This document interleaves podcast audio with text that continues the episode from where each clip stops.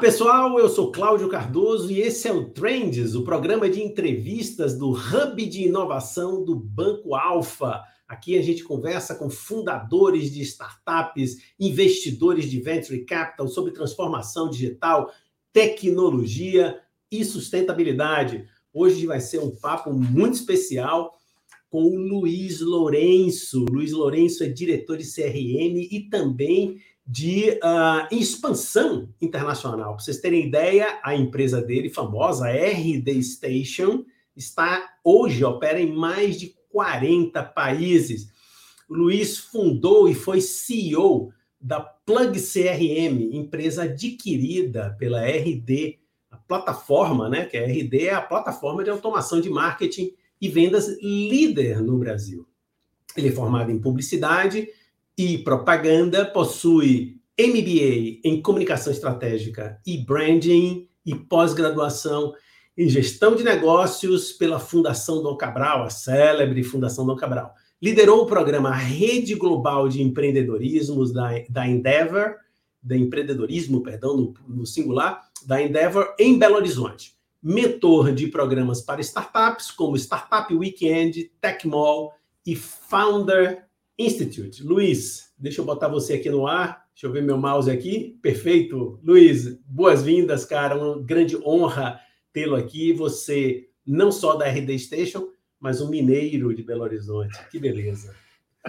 Obrigado pelo convite, Cláudio. Pô, é um prazer estar aqui. Quando eu vejo o histórico de pessoas que já passaram aqui por, essa, por esse bate-papo, né?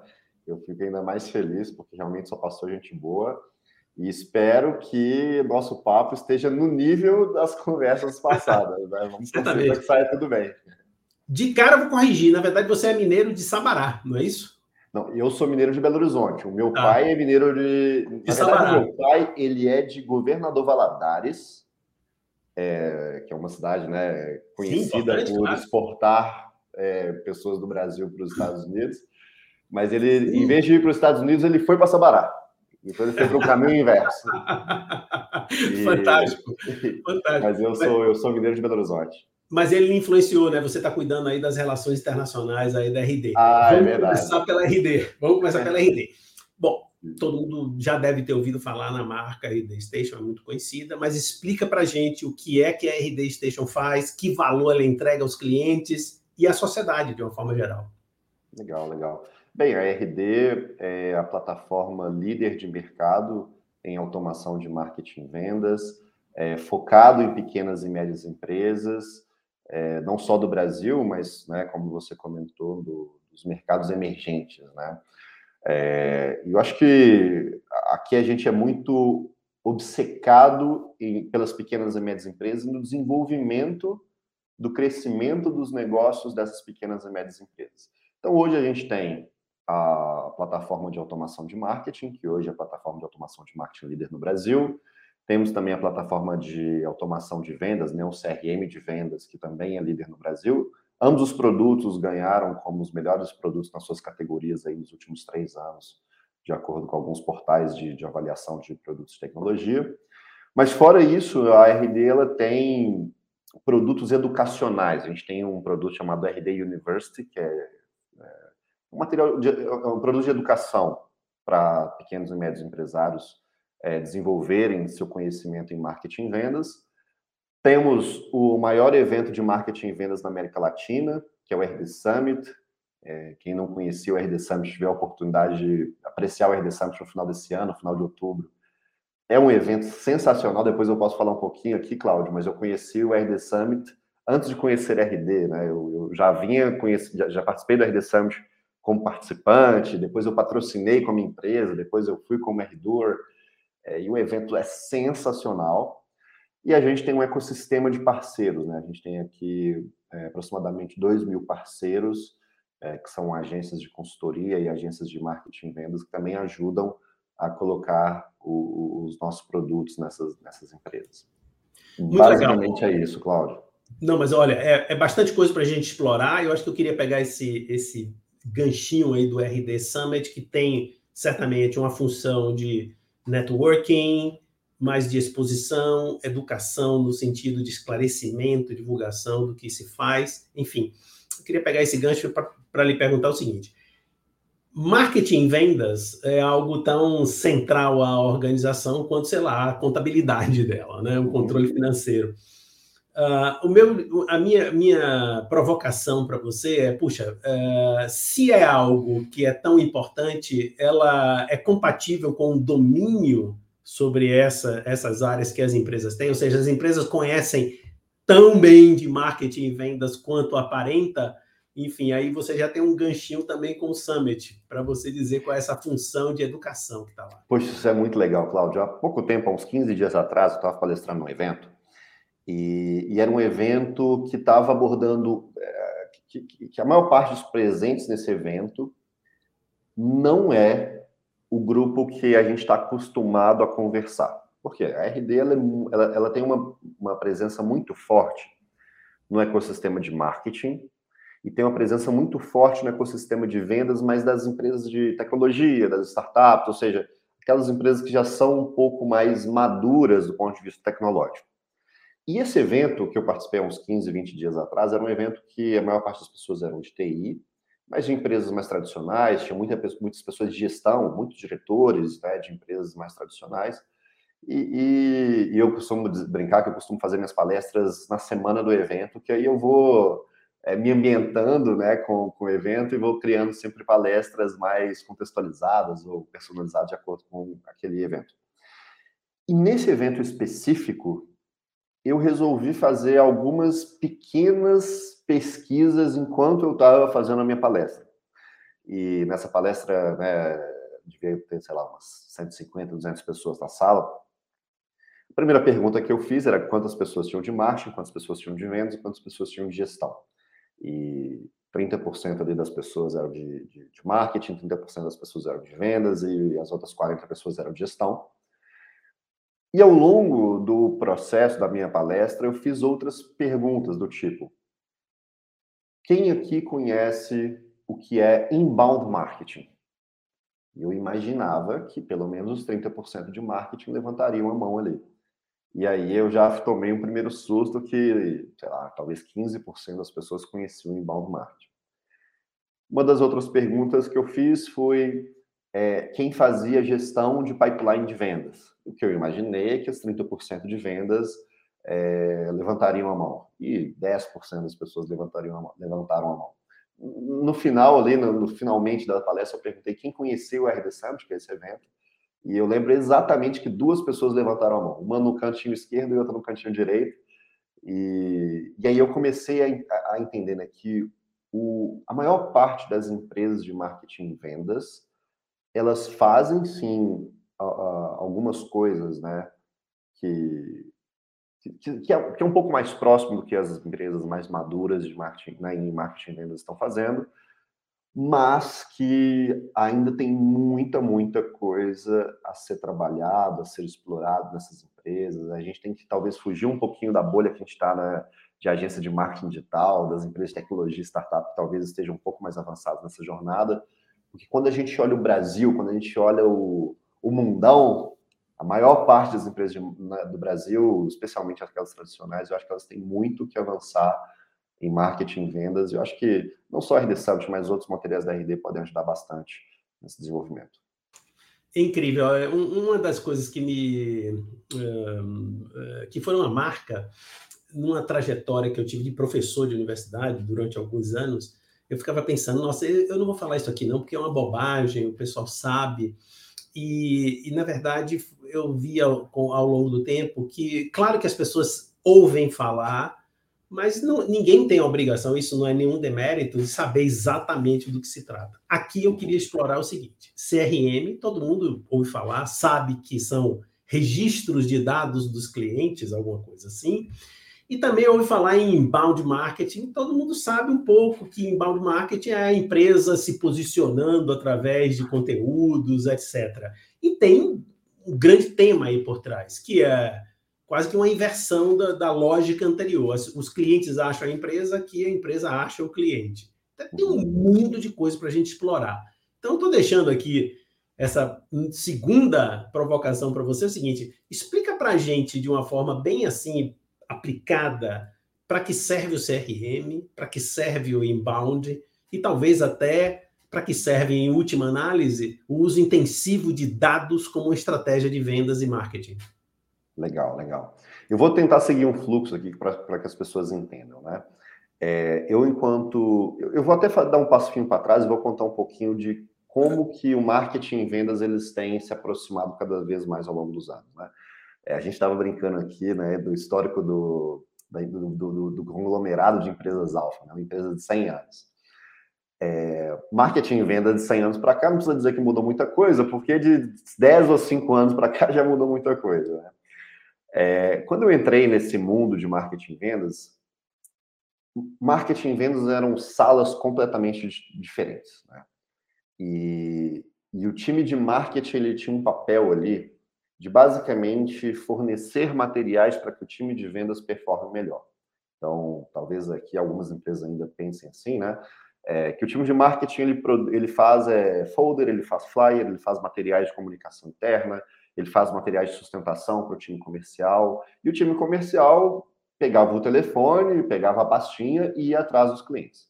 Esse era um método de marketing e vendas de alguns, né, talvez 10 anos uh, para hoje. O tempo foi passando e, e aquela a, a, mídia tradicional, né, é, ela foi sendo, ela foi compartilhando recursos com a mídia digital. Então, mais pessoas começaram a ter acesso à informação através de mecanismos digitais. E marketing começou a mudar um pouquinho o seu papel. O que antes a pessoa só recebia de, de, de, de, anúncio ou recebia de ligações, as pessoas começaram a mudar um pouco seu comportamento de é, busca de solução de problemas, porque no final das contas o que as empresas fazem é solucionar problemas das pessoas. Então, as pessoas começaram a mudar a forma com que elas é, buscavam as soluções dos seus problemas. Começaram a buscar no Google, no Facebook, no WhatsApp, começaram a buscar conteúdos proativamente para depois elas acionarem as empresas ou elas serem abordadas pelas empresas. Aqui o inbound começa a tomar um pouco de forma. Porque o que é inbound marketing? Como você mesmo comentou, né, Cláudia? Fazer com que, em vez da empresa correr atrás do cliente com o telefone e sua pastinha, é criar mecanismos para que o cliente tome a sua decisão, coloque a sua empresa como uma avaliação de compra. Então, o inbound ele trabalha essa jornada através dos mecanismos digitais usando conteúdos. É, então, vou dar alguns exemplos práticos aqui. Né? É, a sua decisão de compra, ela não, é, você não acorda do dia para a noite querendo comprar alguma coisa ou querendo comprar alguma coisa para sua empresa. Você geralmente tem um problema e você tem ali, né? Depois que você identifica esse problema, você se informa e se educa.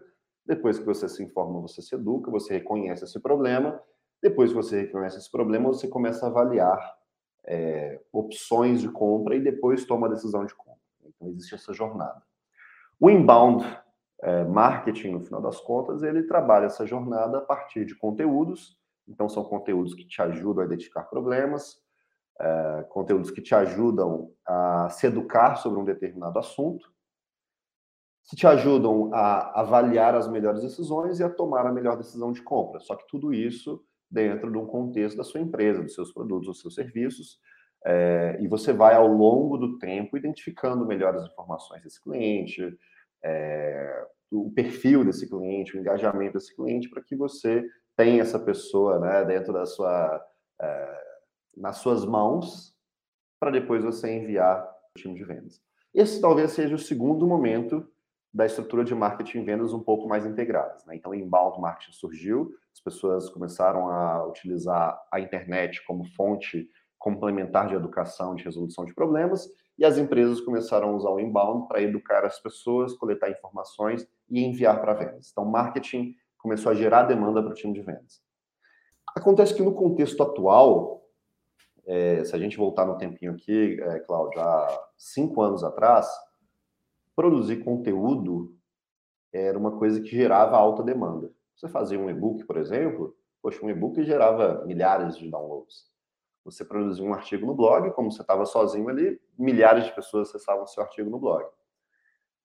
O tempo foi passando, mais empresas começaram a adotar o inbound, E aí, por exemplo, um e-book hoje ele já não tem o mesmo sucesso em número de downloads do que ele tinha algum tempo atrás. Um blog não tem o mesmo sucesso do que ele tinha de visitantes um tempo atrás. Aí o jogo começa a mudar, né? As pessoas elas começam a ter acesso a mais conteúdo, a mais ofertas, a mais opções, a mais concorrência. E aí o papel de marketing ele muda um pouco de ser só um gerador de demanda para o time de vendas e passa a ser um gerador de demanda qualificada para o time de vendas e o time de vendas tem que ter uma alta conversão para fechar esses negócios. Aí eu entro um rapidinho aqui no CRM de vendas, né? O CRM de vendas é a ferramenta que ajuda na, no controle e na automação dos processos de vendas. No final das contas, é para você não perder as oportunidades que estão sendo geradas, não perder os seus clientes, não perder o relacionamento com seus clientes, gerar dados para que esses dados abasteçam tanto o seu time de vendas, tanto o seu processo comercial, quanto o seu time de marketing, para que o seu time de marketing é, faça campanhas melhores, é, que, que, que conver, convertam melhor, que né, sejam mais eficientes e, e, etc. O CRM de vendas ele ajuda não só a identificar o que está funcionando e o que está dando certo em vendas e marketing, mas também ajuda a entender o que está dando errado no seu processo de vendas, no seu processo de marketing, para que você corrija, trabalhe com seu time e, e etc. Fantástico. Bom, vou usar aqui uma, uma frase ultra clichê, chega a me dar um certo embaraço de usar, mas dizem que o famoso publicitário John Wanamaker diria no tempo do mass media, né, rádio, TV e tal, 50% do que se investe em publicidade, na verdade, uh, vai para o lixo. O problema é que eu nunca sei qual 50%, qual 50%. Essa frase ficou no tempo, hoje a realidade é muito diferente, graças a empresas como a de vocês e profissionais como você, Luiz. Uh, ou seja, o que está no centro dessa questão é o custo de aquisição do cliente, ou o custo de conversão, uh, cada real investido, quanto retorna de, de conversão para o que a gente quer, né? seja uma venda, seja uma aquisição de algo ou de uma importação de informações, não importa. Aí eu queria que, eh, explorar com você aqui agora exatamente essa questão do custo de aquisição de clientes no centro e toda essa esse entorno que implica em educação, de novo, infraestrutura, planejamento, organização, um monte de coisas. Então deixa essa bola no ar aí para você comentar como você preferir, tá? Sim. Deixando a questão do custo de aquisição no centro, né, que é uma realidade completamente diferente do que era há, há alguns anos, né? Sim, sim. Acho que até dando um contexto um pouquinho da RD, Cláudio, a RD ela surgiu nessa transição, né? É, quem trabalhou aqui no mercado publicitário talvez há mais de 10 anos, há 15 anos atrás, é o, é o meu caso, eu trabalhei em agência no início da minha carreira, é, sabe muito bem que a agência de publicidade ela trabalhava muito por campanhas sensacionais, mas que não tinham resultado comprovado. E quando a gente vai para um ambiente é, digital, principalmente, não que os outros não sejam possíveis, mas principalmente digital, a gente deixa muitas pegadas na, na internet. Quando a gente deixa essas pegadas, a gente consegue é, mapeá-las, conseguir essas informações, né, os dados, traquear esses dados, para a gente ter maior previsibilidade de resultados. É, o, o, a gente aqui na RD, a gente fala muito sobre crescimento previsível, né? Por que, que é importante a gente pensar em crescimento previsível? Aqui, nessa, aqui nessa, nesse programa, a gente conversa muito sobre venture capital. Né? Então, vou fazer um paralelo rápido aqui com o mercado de venture capital. Há alguns anos atrás, como eu comentei, fazer inbound gerava um volume relativamente alto de demanda com relativo baixo esforço. Porque as empresas que estavam entrando primeiro no universo digital, estavam produzindo os primeiros conteúdos, estavam se posicionando melhor ali no Google, estavam né, captando a maior parte desses leads, estavam trabalhando isso, estavam gerando uma demanda mesmo que essa demanda não estivesse 100% preparada para comprar, valia a pena eu mandar para o time de vendas e converter isso em vendas. Com a entrada de mais empresas no universo digital, isso já ficou mais complexo. Agora eu vou fazer aqui uma ponte com Venture Capital. Né? É, no Venture Capital entra muito recurso para as empresas, principalmente tecnologia, com aquele viés de growth. Olha, eu vou colocar aqui alguns milhões de reais, milhões de dólares na sua empresa, e o seu, o seu mandato aqui é crescer o mais rápido possível. E aí começou a gerar um crescimento a qualquer custo, ou seja, poxa, uma coisa que custava um real há dois, dois, três anos atrás, eu vou colocar tanto dinheiro aqui que eu vou inflacionando esse, esse clique, né? Que agora ele custa cinco, por exemplo. Então, o custo de aquisição de cliente ele ficou mais caro, tanto por essas questões da, da influência, tem muito dinheiro disponível no mundo hoje, e as pessoas estavam aportando muito no crescimento, então isso gerou uma certa concorrência a nível de preço, quanto pela própria concorrência pela atenção das pessoas. As pessoas, né, elas são inundadas por informações aqui o tempo todo, inundados por conteúdos, conteúdos que são bons, conteúdos que são ruins, etc. É, e muitas é, é, e, e, o poder de escolha dessa pessoa também está mais tá mai, maior. Né? Essa pessoa ela tem capacidade de em cinco minutos conhecer tudo sobre um produto, sobre uma indústria, sobre um serviço, jogar no grupo do WhatsApp, pegar recomendações, ou seja, a pessoa tem muito poder é, da informação. E aí esses três é, fatores, quando eles é, eles trabalham juntos, né, eles têm um impacto que o custo de aquisição do cliente ele aumenta sensivelmente. Qual é o papel das empresas dentro desse contexto? É talvez o jogo do volume de crescer a qualquer custo, de gerar demanda de qualquer, é, independentemente de qualidade, ele deixa de fazer um pouco de sentido, porque gerar volume é, sem levar em consideração o retorno dessa pessoa, ela possivelmente, possivelmente só aumenta esse CAC e eu começo a olhar com um olhar mais voltado para eficiência. Como que eu atraio o volume ideal de, de pipe, né, de, de demanda para o meu time de vendas, com uma qualidade boa, com uma frequência boa, que permite ter maior previsibilidade do quanto que eu vou conquistar na semana que vem, quanto que eu vou conquistar no mês que vem, enfim. E aí, essa previsibilidade me permite um melhor planejamento. Se eu tenho um melhor planejamento, eu tenho melhor alocação de recursos, enfim. E aí a, a roda começa a girar aqui. Nossa, é, é, fascinante esse mundo. E, de fato, né, a gente vive esse mundo do, do, smartphone, que mais do que nunca deixa mais pegadas ainda, né? Você, você, deixa pegadas do lugar onde você estava, quanto tempo você ficou, enfim, tudo. Né? É, e, e, a gente está saindo nesse, nesse breve papo aqui, Luiz, e você está sendo muito pedagógico, né? Assim, muito obrigado. É um grande depoimento. A gente está saindo aparentemente de conceitos muito básicos e nós já estamos a essa, a essa altura do nosso papo lá na frente.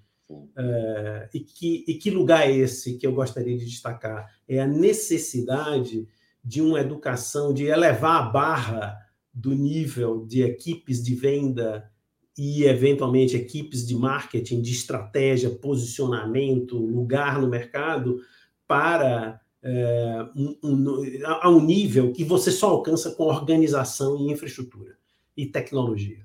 Né? Então, é, eu acho que já está já tá ficando, então, acho que está mais claro do que nunca a necessidade de, de um longo trabalho de estruturação até chegar aos, sei lá, vou brincar aqui, é os dashboards, os painéis incríveis que em tempo real é, sinalizam que a gente tem que fazer pequenos ajustes de campanha, de conteúdo, ou fazer uma ação proativa é, com aquele cliente naquele momento.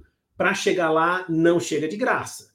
É um longo trabalho de estruturação e eu e fica mais claro também por que, que vocês fazem tantas iniciativas educativas de de, de envolvimento das pessoas, de trazer as pessoas para fazer essa reflexão e até de qualificação das equipes de vendas que devem ser boas no, nas velhas estratégias, eu, nenhum demérito de argumentação, retórica, para sair para um, um outro nível intensivo em dados. Eu acho que aí tem vários comentários certamente seus.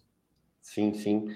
É, eu, eu, inclusive, nessa palestra que eu fiz há uns 15 dias atrás, eu ilustrei um pouco disso. Né? É, é, é notório ver que o, os times de marketing eles estão, se, eles estão evoluindo mais rapidamente do que os times de vendas. É, então, inbound marketing, social media, existem é, conversational marketing, ABM, tem muita coisa de marketing disponível. Talvez né, nem todos estejam por dentro de tudo que acontece em marketing, mas dá para ver que a forma como a maior parte das empresas faziam marketing há um tempo atrás até hoje mudou bastante.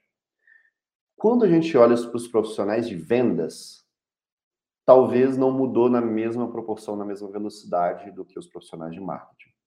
É, todo mundo já deve ter ouvido aqui, né, que o bom vendedor, o bom profissional de vendas é o que vende gelo para esquimó, o que vende avião caindo, né? Que é basicamente o quê? Poxa, aquela pessoa que ela tem uma retórica muito boa, uma comunicação muito boa, capacidade de persuasão muito boa, né? Eu entendo que esse perfil, ele tem o seu valor, a gente, né, inclusive a gente trabalha muito dessas técnicas de venda, obviamente, só que o profissional de vendas persuasivo, mais persuasivo, ele não vai ganhar do meu grupo do WhatsApp, com as recomendações do WhatsApp, do que eu buscar no Google. Pelo contrário, ele pode até tentar me persuadir alguma coisa e queimar o filme, vou colocar assim. Né? Porque a pessoa ela tem acesso a muita informação. Se eu quero comprar, se eu quero avaliar uma solução para minha empresa aqui, eu provavelmente, no lugar que eu vou, eu vou no meu grupo do WhatsApp dos, das minhas empresas, vou perguntar, gente, qual solução aqui para fazer gravação de podcast que vocês recomendam? E ali as pessoas vão me recomendar algumas. Depois eu vou no, no Google, vou jogar essas e vou aprender sobre elas. Depois vou jogar num Reclame Aqui, depois vou jogar numa avaliação de, de, né, de, de sistemas, para depois eu conversar com um profissional de vendas, talvez no mesmo nível de conhecimento que essa pessoa está. Então, o profissional mais persuasivo do mundo em vendas não é o melhor profissional de vendas que eu enxergo hoje enxergam que o profissional, o melhor profissional de vendas no mercado hoje, ele tem um perfil mais disciplinado, um perfil mais técnico, um perfil mais analítico, que você comentou, é, e, enfim, né, que tem essa capacidade de executar um playbook com técnica. Né?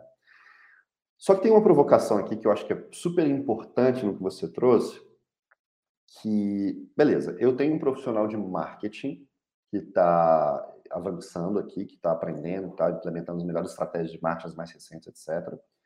E eu tenho um profissional de vendas que ele tem que se qualificar, ele tem que se desenvolver se tornar uma pessoa mais disciplinada, técnica, organizada, que segue um playbook e etc.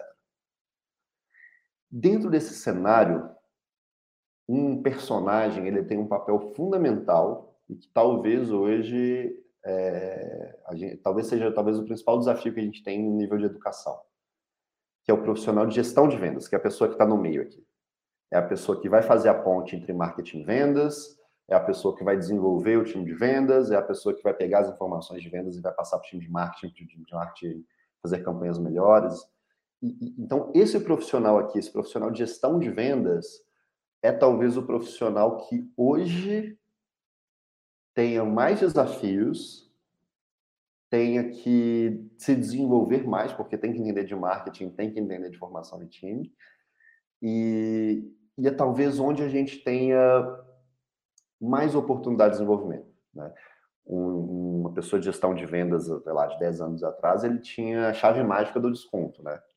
Era a pessoa que ela era consultada para fechar grandes negociações, ou era consultada para dar algum nível de desconto, e, e, hoje não é esse papel mais. Hoje o papel da pessoa de gestão de vendas é garantir um processo alinhado, garantir que o time está bem desenvolvido, garantir que marketing e vendas estão falando a mesma língua, garantir um bom planejamento, uma boa previsibilidade e assim por diante. Na verdade, eu, e esse cara eu imagino também que ele vai desenhar uma série de regras do, do negócio, é, que antes poderia ser, a gente está simplificando aqui, ah, eu vou falar com o gerente ali para ver se dá um desconto. Isso é uma regra, né? Ele tem a regra dele lá. Hoje as regras são bem mais sofisticadas, provavelmente até no limite, eu não sei, tá? Eu não sou da área, você que vai me dizer. No limite, até regras para aquela pessoa uh, que está ali na sua frente, né? Assim, personalizado ao ponto de dizer, olha, a regra para esse cara, com o risco de crédito que ele tem, com a capacidade de compra que ele tem, com a oportunidade de fazer compras depois em série. É um, é um mundo incrível. E por isso que eu insisto um pouco, assim, se você me permite, essa ideia de que para chegar lá tem que ter muita estruturação e organização de dados, informações, processos na organização, né, né Luiz? É, um, é uma longa jornada é, ou talvez uma média jornada, dada a facilidade que hoje a gente tem com essas tecnologias, como a de vocês, né? Sim, então, Cláudio, eu acho que é um passo de cada vez, né? Assim, a gente tem que começar Sim. aprendendo, educando. É, eu até brinco, não, brinco não, né? Eu, eu dei um curso sobre isso, é, específico para pessoa de gestão de vendas. E eu, eu, eu comento nesse curso, olha, é, talvez se você quiser, se você buscar essa estrutura mais robusta agora, você vai dar com a cara na água, né? É, porque para você chegar lá, você tem que construir uma série de coisas aqui, você tem que desenvolver uma série de coisas aqui. A melhor entrega que você vai ter sobre a ótica, por exemplo, de processo, né, e esses parâmetros, esses padrões, talvez você precise, nesse momento, uma folha em branco e colocar como funciona hoje no papel, talvez nem isso exista, né? Para depois você pegar o que você tem hoje e melhorando, evoluindo, e você vai aprendendo e vai se desenvolvendo, até que algum tempo você chega numa estrutura mais robusta, né, mais, mais complexa. Legal. Luiz, olha, aproveitando esse nosso papo, passa rápido demais, assim, nossa, é assunto para três, quatro, cinco programas, dez. Uh, eu queria fazer uma, uma, um convite para você que tem a ver com o, o nome do nosso programa, Trends, Tendências, Visão de Futuro. Como é que você enxerga aí? O que é que vem aí pela frente para essa área de atividade de vocês? Ou até você sinta-se à vontade também para dizer quais são os próximos passos da RD Station. Legal. Bem, então falando um pouquinho sobre tendência, né? Eu acho que essa aproximação entre marketing e vendas é uma tendência, apesar da gente estar falando disso há bastante tempo, né? Eu acho que para isso estar presente na maior parte das empresas ainda tem um bom caminho para ser percorrido. Eu acho que dentro desse desse né, dentro desse cenário de marketing e vendas integrados, eu acho que o desenvolvimento da pessoa de gestão de vendas e e o refinamento dessa atividade de gestão de vendas, eu acho que ela é uma tendência. Acho que tudo que está relacionado a conversational marketing, né? Então, é, WhatsApp, uso de WhatsApp, uso de chatbot, acho que tudo isso tem muito que ser evoluído, né? E aprimorado. É, tem um, né? Acho que, acho que isso vale para todas as áreas para todas as áreas é um exagero, mas para muitas das indústrias, muitas das áreas, mas principalmente empresas de tecnologia, tem a tendência da evolução da experiência dentro dos produtos, a gente chama de product-led growth, ou seja, o crescimento liderado pelo produto, que no final das contas as pessoas, né, há um tempo atrás, as pessoas compravam uma coisa e depois elas tinham experiência com aquela coisa. E hoje, cada vez mais, as pessoas querem ter uma experiência com seu produto ou serviço antes de comprar. Então, essa tendência do Product-Led Growth, eu acho que ela é, que ela é bem evidente. E, e falando um pouquinho sobre RD, né, e os próximos anos da RD, é, bem, acho que a RD ela continua com essa mesma visão, né, da gente conseguir entregar marketing e vendas em sintonia para as pequenas e médias empresas conseguirem crescer com previsibilidade. Então, a gente certamente vai melhorar os nossos produtos para dar mais dados, para dar mais informações, para dar é, melhor previsão, tornar as empresas mais sustentáveis, diminuir CAC, é, dar toda essa inteligência que a gente comentou aqui nessa última, né, nesses últimos minutos, para que as pequenas e médias empresas, né, esses a gente chama de heróis e heroínas da economia, né, que tomam porrada todo dia, mas no final do mês consegue gerar emprego, gerar riqueza para os nossos, né, para nossa sociedade, consigam de fato ter um negócio realmente competitivo. Muito legal o seu papel, cara, seu trabalho bonito, acho que é assim edificante para a sociedade, né? Para a geração de riqueza, para a elevação dos padrões do nosso país. Parabéns a você, Luiz. Muito obrigado pela sua participação no Trends e parabéns e vida longa aí a RD Station. Muito obrigado. Obrigado a você, Cláudio. Foi um prazer estar aqui com vocês. Estou doido para para ver o resultado aqui. Espero que as pessoas tenham gostado, deem os feedbacks aqui.